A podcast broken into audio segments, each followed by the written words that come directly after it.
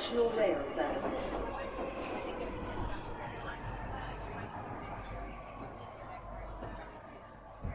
Bine ai revenit în stația Londra. Eu sunt Manuel Cheța de la manuelcheța.com și tu asculti podcastul Un Român în Londra. Suntem la episodul 273, unde vreau să spun fără mândrie, fără supărare, fără, cum vrei tu, poate cu puțin supărare, faptul că am pierdut Perseidele. Vorbesc de faptul că am pierdut Perseidele, o știre total neimportantă pentru toți oamenii de pe planeta asta, dar relativ importantă pentru mine, și despre multele știri din ultima săptămână. Înainte de orice, vreau să fac un mic anunț. Podcastul de față este partea Think Digital Network și mă găsești pe toate rețelele posibile și imposibile, inclusiv pe radio.com. Ca recomandare de carte este o nouă carte care se numește Fooling Some of the People All of the Time, de, scrisă de David Einhorn.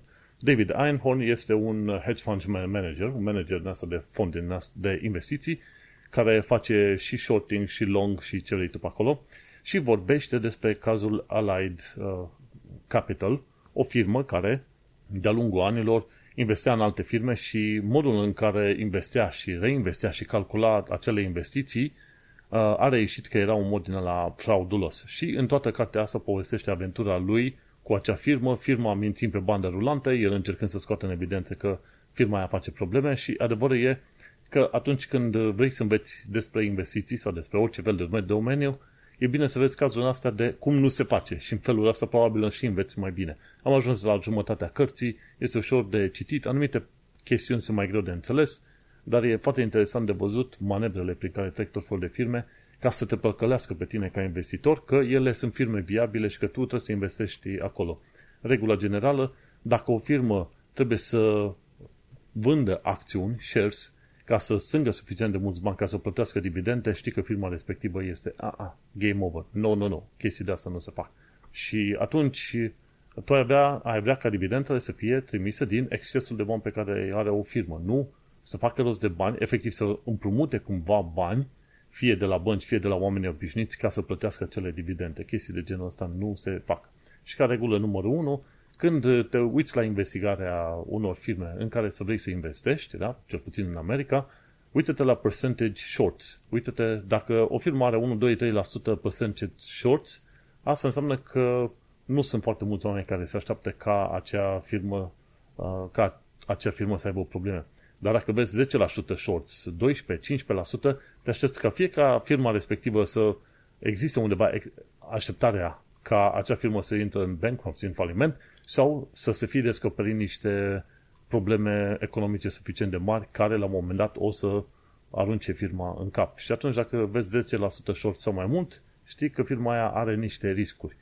Și atunci, ăla e unul dintre primele lucruri pe care le fac în la tot fel de rapoarte legate de firme. Foarte interesantă cartea asta, o să citesc și cine știe pe ce alte cărți trec pe viitor. Vreau să salut un, o mână de oameni fine, sunt cei de la ROE Hub, se ocup, de la Romanian and Eastern European Hub, se ocupă de suport pentru muncă și violența domestică. The 3 Million pe Twitter se ocupă de drepturile europenilor și încă este valabil acel ONG și va mai fi valabil probabil vreo 10-15 ani de acum încolo, cel puțin. Centrul Filia se ocupă de drepturile femeilor și Eclair.org se ocupă de conștientizarea problemei traficului de persoane. Subiecte foarte importante și foarte relevante pentru toți românii și pentru mine și pentru tine. Și acum să intru puțin în mica mea supărare și mica mea supărare este faptul că undeva pe 12-13 august am pierdut Perseidele. În ziua aia am citit, era sâmbătă, da? am citit uh, articolul de la BBC și mi-am zis, ok, hai că undeva pe la 12-13 în data aia, spre 12, spre 13, pe la 11 ceva, 12 noaptea, să ies cumva în fața blocului și să sper să văd niște perseide. Efectiv, perseidele astea sunt niște meteori care ard în, în uh, atmosferă și de obicei se întâmplă pe la jumătatea spre finalul lui iulie și pe la jumătatea lui august. Le-am ratat și asta e, pe la, pe la anul. Vreau să văd și eu niște stele căzătoare din asta, poate mă, mă disam și eu acolo. Adevărul e că Londra este foarte luminată și puține locuri sunt...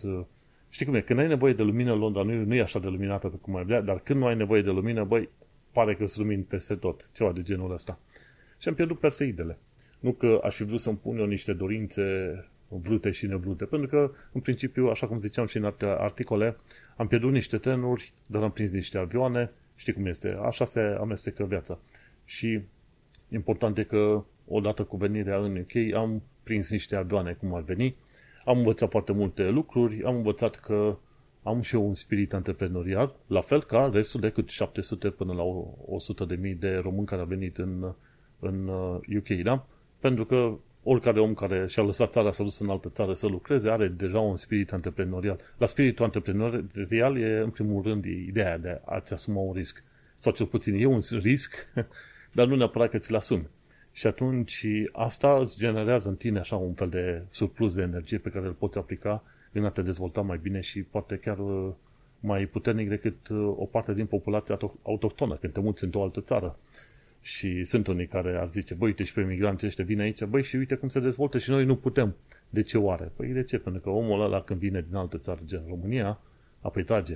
Și mai ales că o bună parte din românii din UK au venit din Italia și Spania, e bine, în România știu ce, ce, au, ce, au tras, ce înseamnă greul, ce înseamnă greul, ce înseamnă suferința, da? Și vorbim aici în special de femei care au lucrat în tot felul de joburi în care probabil bărbații n-ar fi lucrat nici cu pistolul la cap, da? Și atunci, te uiți că acești români veniți în, uh, în UK au un spirit ăsta antreprenorial. Într-adevăr, și cum e, scoți o mână din România, dar nu scoți România din român, ceea ce este total valabil. Pe de altă parte, știi că românii ăștia care au venit în, uh, în UK, s-au dezvoltat, au un salariu, au niște chestii, trimiși și bani destul de mulți în uh, România. Românii ăștia au o anumită calitate, gen, băi, mă duc și mă risc, lucrez, scot un ban și eventual mă întorc înapoi în țară, fac o casă, un apartament, ce vrei tu, și sunt, sunt de apreciat pentru că este destul de greu să pleci din țara în care te-ai născut și probabil ți-a fost relativ bine, să te duci în altă țară, să stai cu alți câțiva oameni în cameră, da? Cât, cât de multe nu erau și nu sunt încă cazurile în care stau 3-4 în aceeași cameră ca să economisească la bani, la chirie pe Londra, nu? Și da, uitându-mă la Perseide, vreau să bă, mă uit la Perseidele alea, să zic, lasă prietene că nu e vorba să-mi pun o dorințe, ci doar să fie un moment de reflexie. Da, uite că cu ocazia asta am podcastul și cu asta fac moment de reflexie în fața monitorului și a microfonului meu. Cam atât, dacă să mă gândesc bine. Am pierdut momente, uh, Perseidele, acel moment de reflexie, dar îl prind acum în perioada podcastului. Cine știe? Poate mai există un la anul și un la anul și la anul. Și cum zice economistul, nu? De fapt, vine așa. Statisticianul zice că oamenii trăiesc în medie 80 de ani de zile. Dar economistul vine și spune, nu te gândi să-ți construiești viața pe media aia de 80 de ani de zile, pentru că tu nu vei trăi media aia. Oricare om va fi fie, va muri fie peste media aia, fie înainte de medie. Știi că e o vorbă generală cu care vine economiștii și spun, băi, oamenii nu mor la data stabilită, ok? și atunci degeaba vii cu statistici 80 de ani de zile și trebuie să te, să-ți faci planurile financiare, să le faci pe viața maximă pe care ai putea avea și atunci te uiți în istoricul familiei tale, dacă bunicii tăi au trăit până pe la 85-90 de ani, să te gândești că tu poate vei ajunge și tu pe la cei 85-90, poate peste, dacă ești într-o țară mai modernă și ai sprijin medical suficient de bun. Și asta a fost o paranteză ca să zic că, știi cum este, ziceam că poate nu mai plin la anul perseidele. Ideea să ai, să faci un plan și să ai priorități ca să vezi acele perseide. Revenind la românii noștri antreprenori, da? Au, uh, au văzut cum este în sănătate, au tras, sunt unii români care au curajul, tupeul chiar să se întoarcă în țară și să facă, să deschidă firme. Sincer, nu știu de unde e atât curaj și tupeu, dar știi cum este. Odată ce câștigi un spirit antreprenorial să pleci din România, îți trebuie un alt fel de spirit antreprenorial să, să pleci din UK, să te întorci în, uh, în România și să deschizi ceva. Știi cum este? din punctul meu de vedere, îi admir și pe unii și pe alții. admir pe românii care au stat în țară și au încercat să facă afaceri, să lucreze într-un mod cinstit, puternic, să tragă. La fel le admir și pe aia care pleacă din străinătate, unde teoretic este viață bună, înapoi în România să facă niște chestii, gen un magazin, o afacere, o idee, ce vrei tu. Îi admir, n-am nici curajul și nici energia, nici uneia, nici a alteia, așa că eu mă duc tot înainte, că am plecat din România, am ajuns în UK și stau aici ca o, ca o bloască de acesta, să mă mișc încet, dar sigur, în, în direcția mea stabilită. Și atât. Am pierdut pe steidele, dar nu nimic, am uh, povestit și am uh, meditat cumva în podcastul ăsta. Era să zic tehnocultura. Nu, în podcastul ăsta, un român în Londra. Dar fiindcă nu sunt foarte multe alte chestii de spus la subiectul ăsta cu perseidele, și bineînțeles, uh, fiind podcastul meu, inventez orice fel de motiv ca să vorbesc despre orice. Hai să trecem la alte subiecte, gen limba engleză și cultura britanică. Tipa Emma de la M English a publicat un filmuleț nou super, super tare pe ideea de a pronunța corect sunetele în limba engleză, dar cu ajutorul alfabetului fonetic internațional. E vorba de IPA, International Phonetic Alphabet. Nu știu cum este, am învățat după ureche și tot după ureche mă, mă și exprim. Dacă îmi dai gramatica în față, dacă insist eu foarte mult, am să învăț. Am să o duc la capăt, dar uh, nu e prioritară. Eu învăț vorbind cu oamenii, ascultând uh, ce povestesc ei și cum se potrivesc frazele cumva și îmi formez niște reguli așa aleatorii, relativ simpluțe prin care să reușesc să vorbesc cu oamenii și pe asta merg în continuare. În mod sigur, nu pronunț corect sunetele. De-aia am salvat un link de la M-English cu, acest, cu această pronunție corectă a sunetelor în limba engleză, pentru că la un moment dat să mă întorc. Efectiv să mă întorc și să urmăresc filmulețul ăla, pentru că l-am urmărit doar parțial. De lene, nu de alta. Să urmăresc ăla, poate, poate la un moment dat niște sunete nu le pronunț corect. Nu, poate, în mod sigur. Sunt uh, o tonă de sunete pe care nu le pronunț corect. Una este să înveți o limbă străină când ești mic, 2, 3, 4, 5, 6, 7 ani, alta e să înveți undeva prin jurul vârstei de 20 și alta e după 30. După 30 deja e foarte greu ca să înveți o limbă cum trebuie și cu accent. Bineînțeles că mutându-te în altă țară și vorbind probabil în fiecare zi pe bandă rulantă limba respectivă, prins foarte bine. Dar chestia interesantă este că la un moment dat te scapi cu un cuvânt sau ceva și îți dau seama, ei, ăsta e străin. Și e suficient un cuvânt să scapi. Și când, când oamenii au cuvântul ăla, ah, da, știm că ăsta este străin, nici măcar să nu mă vadă. Dar, da, altfel este să înveți să te exprimi cum trebuie într-o altă limbă după o anumită vârstă. Așa că, dacă ai ocazia și ești tânăr, învață să limbi cât mai multe limbi străine cât ești tânăr, că după aia o să fie mai complicat. Mergem pe mai departe la informații practice, am o singură chestie, este, este vorba de faptul că, dat fiindcă, să zicem, biroul electoral al UK-ului, sau nu, întregul lor departament a fost secuit și vreo cât datele electorale din ultimii 8 ani de zile ai tuturor votanților din UK au fost uh, licuite în, uh, pe tot felul de forumuri, toți oamenii care au votat în UK numele lor, e mail lor, numărul de telefon, adresa de acasă, toate au ajuns pe mâna hackerilor. Și acum, în principiu, trebuie să ai grijă foarte mare să nu primești un e-mail sau un telefon aleatoriu de la cineva care spune că e birou electoral. Nu, închizi telefon și zici, prietene, lasă-mă că nu mă contactează birou electoral, fie prin e-mail, fie prin, uh, prin telefon sau SMS.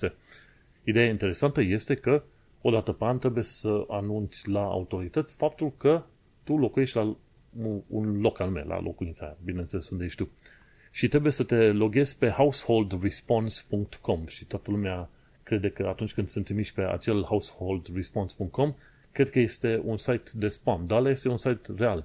Curios lucru este că firma privată care se ocupă de site-ul la real, care să strângă detaliile astea și care trimite detaliile la autorități, firma aia cumva nu a reușit să obțină .gov.uk. Trebuia să primească acel .gov.uk domeniu și atunci știai o treabă și bună, aveai mai multă încredere. Și foarte mulți oameni sunt speriați. Și așa că tot felul de consilii locale îi anunță pe oameni, băi, vezi că site-ul ăsta este ok, du-te pe site, introdu datele, o să le primim după aia de la ei acolo. Și da, vezi, oamenii sunt panicați pentru că autoritățile au pierdut uh, datele oamenilor. Cred că mai devreme sau mai târziu va trebui să consider că aproape orice fel de dată, în afară de, ce știu, parola la calculator și detaliile de card, aproape orice fel de alte date sunt cumva pierdute pe internetul ăsta, în neant. Dar, da, când, când îți vine notificarea de la householdresponse.com, trebuie să introduci detaliile, pentru că altfel uh, risc să primești și o amendă și asta e cam, cam dureros. Ce mai aflat o altă chestie, viața în Londra și în străinătate. Este un fenomen foarte interesant numit Honiton Hot Pennies Ceremony. E o ceremonie la în localitatea Honiton, care are loc de vreo 800 de ani de zile și se numește Hot Pennies.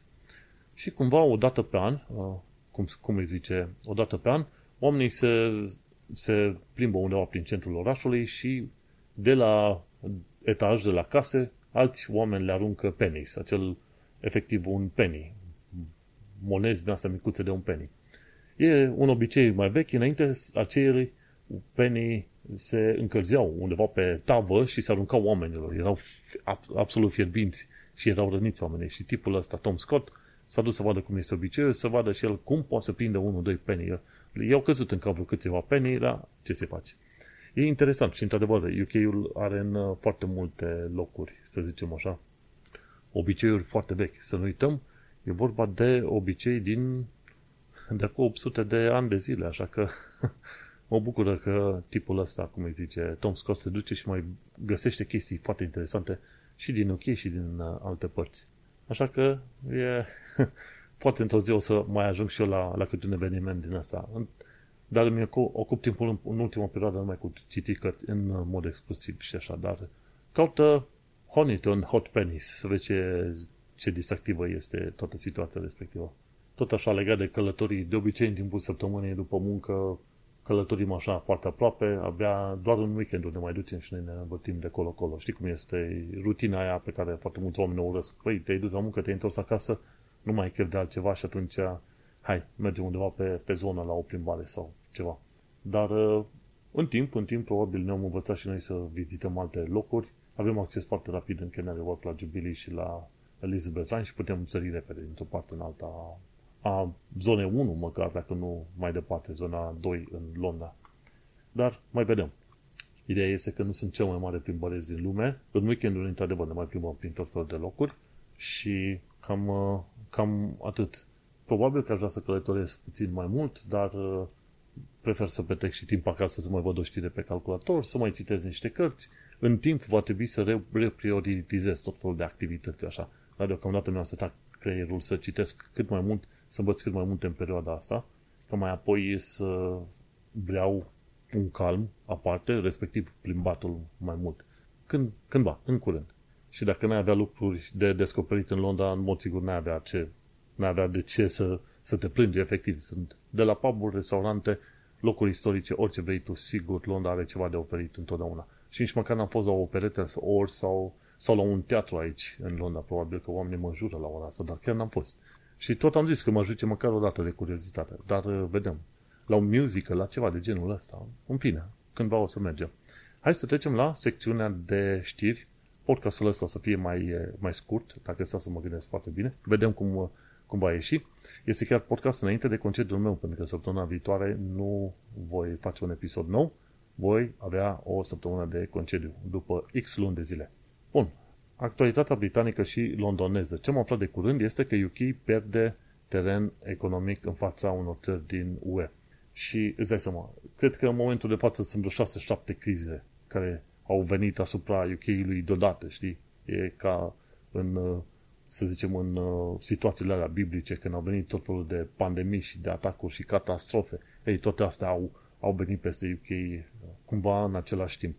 Și o bună parte din asemenea situații și catastrofe puteau fi evitate dacă, să zicem, și autoritățile și politicul făceau niște lucruri cu adevărat pozitive pentru UK. Dar n-au fost interesat, au fost mai mult interesat să fie ei mari, șmecheri și tari la conducere și atunci e un lucru trist. Cam, cam ce știm noi prin România. Din 2015 până încoace au fost scandaluri și situații cam în stilul românesc, ceea ce m-a mirat extraordinar de mult. Dar știi cum este. În viața asta trebuie să fii pregătit să fii mirat, pentru că întotdeauna apare ceva nou. Așa că nu e de mirare că UK pierde teren economic în fața unor țări din UE. Uh, Și chiar la un moment dat zicea că mai devreme sau mai târziu Polonia ajunge să aibă o viață mai bună pe locuitor decât UK-ul. Și au explicat tipii ăștia de la TLDR News și a spus, da, într-adevăr, în UK există o inegalitate chiar foarte mare. Londra este relativ bogată, restul țării nu tocmai. Londra Sudul și sud-vestul sunt chiar uh, bogate, iar când te duci în Midlands și în nordul Angliei, ok, acolo e devastare totală. Ce am aflat de curând, uite, cuțitarii sunt la modă în Londra. Când este vorba de oameni care se bat și se omor între ei, de obicei se întâmplă cu cuțite. Mai rar cu pistole, dar cel mai mult cu cuțite. Și sunt unii care au tupeul chiar din articolul la care am dat link-ul, sau au tupeul să se bată între ei cu cuțite chiar în să se bată, să se atace chiar în uh, metrou, înțelegi? Și metrouri sunt, metrourile, în termenele de metrou, sunt unele dintre cele mai sensibile chestii din UK, pentru că dacă cumva autoritățile presupun că atacul ăla, ăștia bătându-se cu cuțite, dacă presupun că le atac terorist, atunci trimite antiteror și antiteror de obicei nu stă să vorbească frumos cu tine, te împușcă direct. Și așa că e, e foarte ciudat să vezi că sunt unii oameni care chiar și în tube, în metrou, se bat, se înjunghe între ei pe acolo. Hei, e Londra, e wild, wild cuțitarii. Wild Wild cu țitare, da? Ceva de genul. O chestie faină, totuși, am descoperit-o de curând, este că Madonna își începe un nou tour în Londra. E un tur mondial, dar începe în Londra pe 15 octombrie 2023. Merg, nu merg, nu știu, sau putea să fie ultimul ei tur în viața asta, poate, nu știu. Muzică faină, da, Madonna, am crescut cu Madonna, îți dai seama, fel și tu și mulți alții. Și uh, asta este un lucru chiar pozitiv, ca să zicem așa. Așa că, welcome Madonna. Mergem pe mai departe. Ce aflăm este că spirala de inflație salarii a început. Și la un moment dat am văzut un grafic, nu știu, cred că la, la tipul ăsta de investiții pe care îl urmăresc eu, Sasha Yanshin, și spunea la un moment dat, băi, uite-te că inflația a crescut, dar mărirea de salarii în mediul privat a crescut puțin mai mult uh, decât uh, inflația. Și asta este o chestie problematică, pentru că dacă angajații obțină creșterea de mărirea de salariu să acopere inflația, ceea ce este ok, firmele alea sunt nevoite să crească, să crească costul de produse, atunci alți oameni care sunt clienții lor sunt nevoiți să plătească mai mult, la rândul lor să ceară mai mult salariu mai departe. Și tot așa e un cerc din ăsta vicios și se pare că și anunțase tipul ăsta, cum zice, așa, Ian și din acum câteva luni de zile, trebuie să ne fim atenți că UK-ul riscă să se ducă pe acolo. Degeaba zice tipul ăsta de la Bank of England că ar fi bine ca oamenii să nu ceară măriri de salariu, pentru că îi atacă, da? Hai să zicem că cineva e mai bine plătit, poate nu are nevoie de acea mărire de salariu, dar cei mai mulți oameni au salariu minim, nici măcar salariu mediu, și pentru ei chiar și 100 de lire diferență pe lună contează chiar, chiar foarte mult. Și atunci e, e nițel cam problematic când el, ca om care primește câte jumătate de milion, un milion de lire pe, pe an salariu, zice oamenilor, nu cereți măriri de salariu. Du-te mă, hai nu mai spune. Și e posibil ca în, în curând, sau curând, foarte curând, UK să nimerească în hiperinflație. Sperăm să nu se ajungă pe acolo, nu știu, sigur, nu știu ce se poate face, nu sunt economist, nu am nicio idee, dar uh, știi cum este, dacă ai bani, ține-ți aproape că s-ar putea să fie problematic. Bine, că dacă o să fie hiperinflație, nu știi cum va fi situația. Ce am aflat de curând este că, uite, Buy Wilco, Wilco a dat faliment. Și țin minte Wilco pentru că a fost unul dintre primele magazine de unde mi-au luat o plapumă și o pernă când eram în Tuting Broadway pe acolo. Împărțeam în, în camera de sus a unei case, când stăteam în chirie, împărțeam în camera cu un tip din Ecuador. Eu stăteam pe jumătatea mea de cameră, el stătea pe jumătatea lui de cameră. Fiecare plăteam 300 de lire pentru, acea, pentru zona aia de cameră, da? Și o perioadă bună până când m-am mai stabilizat puțin, am dormit doar cu hainele pe mine, că nu știam dacă o să stau mult pe acolo, dacă am încredere în omul ăla, dacă nu cumva mă trezesc că mă fură de alte chestii, și tot fel de friști din asta când te duci într-un loc, într-un loc nou și nu știi pe nimeni și ești fiul ploi, ceva de genul. Și atunci a trecut o perioadă până când m-am hotărât într-un final să zic, ok, hai că mi-au hai că mi-au și o pătură, mi-au și un ceașap, și o plapumă, și o pernă și chestii astea. Am dormit așa câteva zile, dacă stau să mă gândesc bine, până m-am acomodat doar cu hainele pe mine și pe, pe pat și pe saltea, așa simplu. aventuri, aventuri. Nu trebuia, nu era necesar să fac asta, dar știi cum este. Te duci într-un loc nou, nouț, simți ca și cum te arunca cineva în jungle și atunci cauți cumva să te protejezi și să îți, să reacționezi cumva. Cumva am reacționat și eu. Nu cel mai deștept, dar vorba aia, nu sunt eu cel mai deștept om pe care l-ai întâlnit în viața ta. Hai să o lăsăm așa. Și a fost bine. La, la oarece timp după ce totuși mi-a luat și mi-a luat uh, pernă, plapumă, ce vrei tu din asta de la Wilco, uite că aveam bedbugs. Mă mâncau bedbugs la picioare. În viața mea nu văzut în ce salea bedbugs și a trebuit să facem uh, efectiv uh, distrugerea patului infectată. Am uh, dat cu tot fel de soluții chimice pe acolo. A fost și aia o aventură de te doare capul. Dar o să rămână, o să rămână în minte pentru că a fost așa prima mutare și prima experiență în, în UK. Foarte interesantă de altfel și am mai po- povestit de experiența aia. Și așa că, nu, ce să zic, Wilco, o să beau un sfert de bere pentru tine în, în ceva timp, când ieși și eu la o bere. Ce am mai aflat de curând e că 60 Symbols arată că știe să facă promovarea științei într-un mod fain. 60 Symbols este un canal de YouTube de științe din UK și chiar de curând au vorbit de materialul la pseudo-minune, gen LP99 sau LK99 de la chinez, că la un dat niște cercetători chinezi au spus că au inventat ei superconductivitatea la temperatura camerei. Bullshit. Iar ăștia de la 60 Symbols au explicat tot fel de chestii. Mă, lucrarea aia semi-științifică pe care au publicat-o asta, ăia, e cât se poate de prost făcută, nici măcar un cercetător junior nu publica o prostie în halul ăla. Dar toți oamenii s-au agitat. Uite că e, nu, e, e, un, e o prostie diamagnetică și cam atât la revedere povestea. Și 60 Symbols. Caută pe internet că o să-ți placă acel uh, canal. Bun, ce am aflat de curând este că între 25, 25 și 28 august Tower Bridge va fi blocat, pentru că vor fi niște reparații de făcut pe acolo și așa că o să ai ocazia să vezi Tower Bridge ridicat. Ce mergem pe mai departe, ce am aflat? Da, UK are probleme economice serioase, în special când se vorba de locuințe, iar tipul ăsta, Sasha Ianști, ne explică chiar foarte bine care sunt problemele. Și cam aici oprim prima parte a episodului de podcast. Mai am destul de multe știri. Cred, cred că am strâns multe știri așa ca un hamster din ala, nu ca un hamster, dar probabil ca un hamster, ca să am ce povesti înainte de concediu. Noi ne mai auzim pe data viitoare, peste ce, o săptămână? Da, cam peste o săptămână și ceva încolo. Și mai povestim pe atunci. Succes! După o pauză și o bine meritată cafea, ce am aflat de curând este faptul că FCA, Financial Conduct Authority, a publicat cerințele Consumer Duty, un lucru chiar foarte pozitiv pentru clienții serviciilor financiare.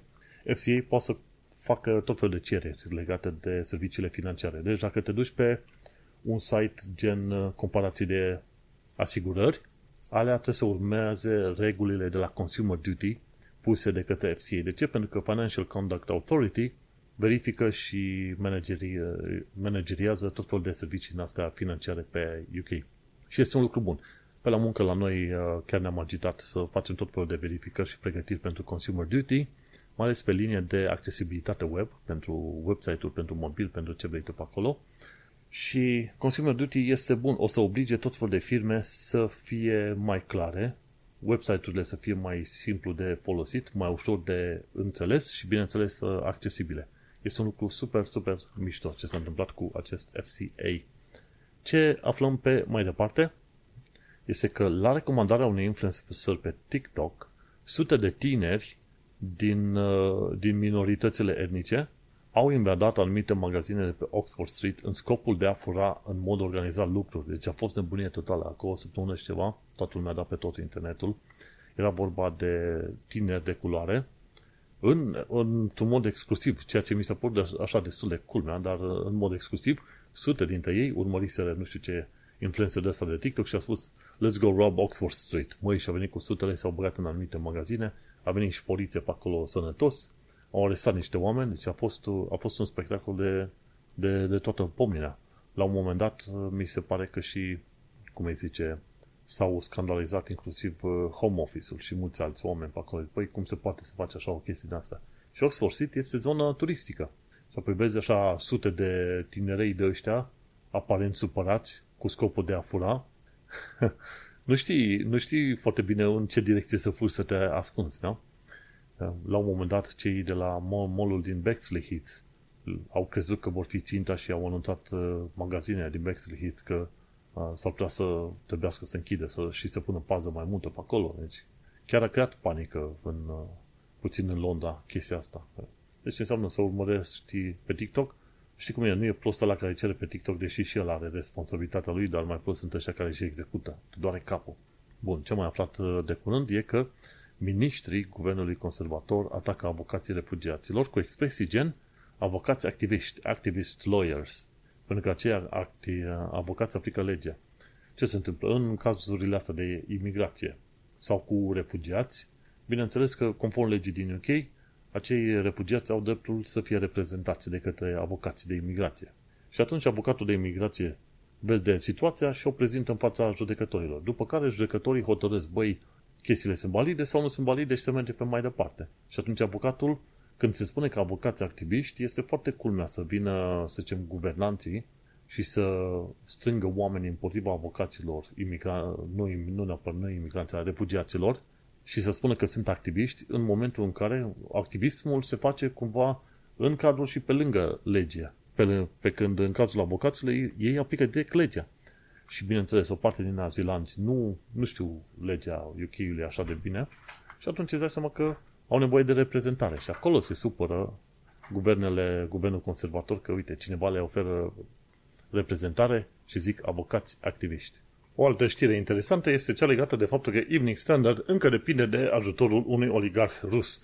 Evgeny și nu mai știu cum îl cheamă pe oligarhul care deține uh, Evening Standard, se scuză că el nu e oligarh rus și în fine. Oricum e foarte interesant uh, de unde are omul banii să țină și un ziar în picioare și așa mai departe. În fine, ideea e că încă depinde de ajutorul lui, pentru că Evening Standard e în pierdere pe bandă rulantă și m-aș fi așteptat ca până la urmă Evening Standard să câștige de pe urma reclamelor de, din ziar, dar se pare că nu au, au nevoie de infuzie de, de capital.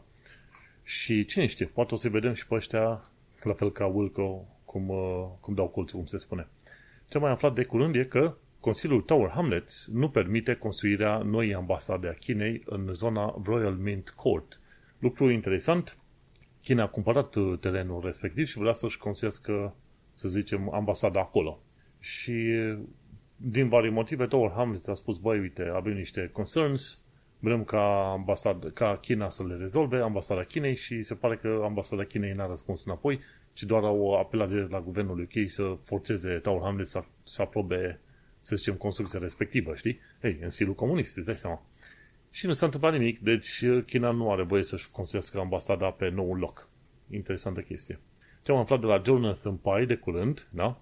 Știi, el face tot fel de parodii din astea. Zice, stop the boats! Dar de fapt, el în filmul ăla cu Stop the Boat spune în special de faptul că Tories își, fac, își, fac, își au făcut ca prioritate să sară pe capul, să zicem, refugiaților, azilanților, pentru că e ușor să îi bată pe aia în picioare după ce sunt deja bătuți de soartă, în loc să rezolve problemele reale ale UK-ului. Și acum, la sincer vorbind, gândindu-te că îți vin atât de multe probleme pe cap, normal că ai vrea să te ocupi de alte Știi, dacă n-ai niciun fel de spirit și caracter, normal că te duci pe subiectele care par ușor de rezolvat în loc pe cele reale, nu?